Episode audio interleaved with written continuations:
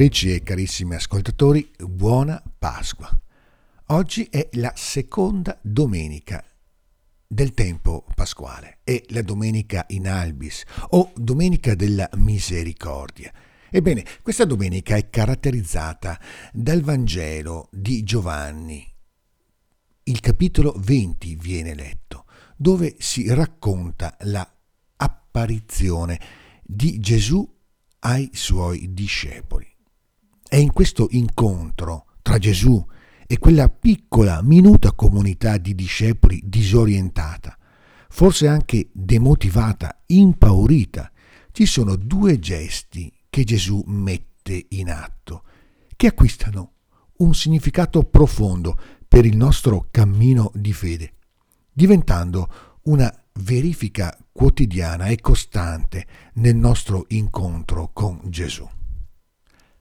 Noi siamo tra quelli che sono chiamati a credere pur non avendo visto. La nostra fede non può fare a meno della testimonianza degli altri. Tuttavia, sentiamo pur vera la necessità di sperimentare personalmente come Tommaso l'incontro con il risorto, quel toccare, quel vedere che sembra insinuare un dubbio nella fede di Tommaso può essere il segno di un desiderio autentico di comunione, il bisogno di uscire da una fede anonima, scontata. È necessario passare dalla testimonianza di altri all'incontro che coinvolge la propria vita. Ecco perché Gesù accetta la sfida di Tommaso.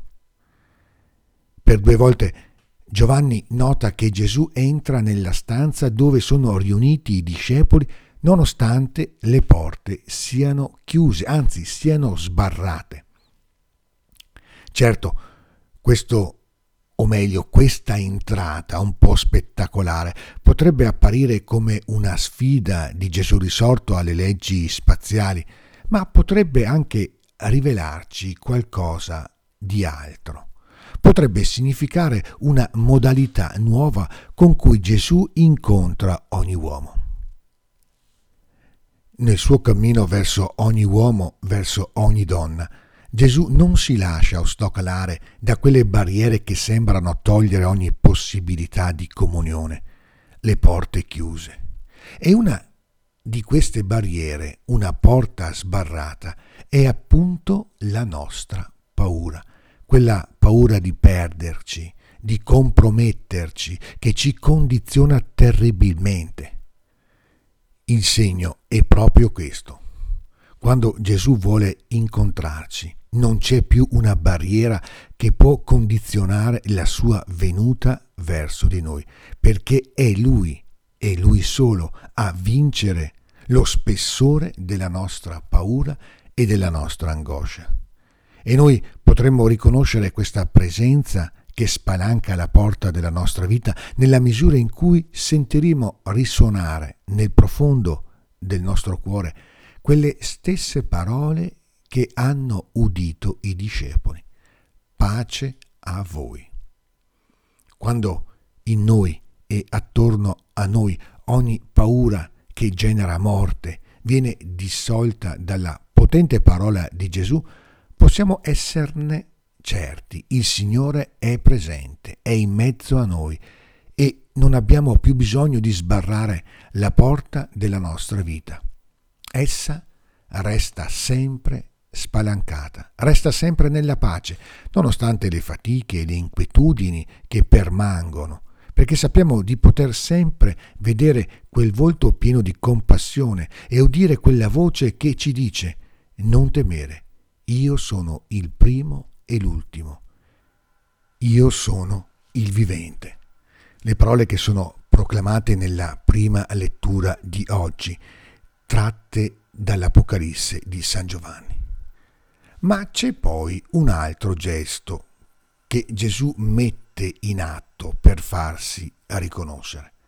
Mostrò loro le mani e il fianco. I discepoli provano gioia e riconoscono Gesù non dal suo corpo glorioso, ma dai segni della sofferenza, dalle ferite.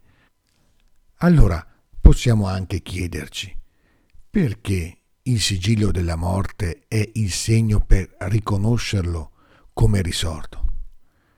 Semplice la risposta, perché quei segni di lacerazione sono la testimonianza autentica del suo amore.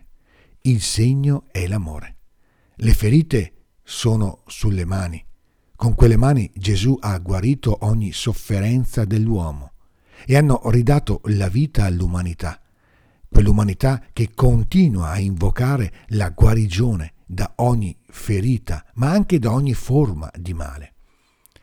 Le ferite sono sul costato, è il cuore squarciato da cui esce sangue e acqua, segni di una misericordia riversata sul mondo e resa presente nella comunità dei credenti. Mani e costato feriti sono i segni della compassione, di un Dio che sa soffrire con l'uomo, di un Dio che passa attraverso la morte per donare la pienezza della vita. La domanda di Tommaso allora contiene una verità profonda. Dobbiamo chiedere sempre di mettere le nostre mani, cioè la nostra vita spesso fragile, minacciata dalla poca fede, dalla nostra incostanza, ma mettere le nostre mani nelle ferite di Cristo, perché lì e non altrove le nostre mani possono essere risanate, la nostra vita può essere risanata buon cammino pasquale e ogni bene nel Signore.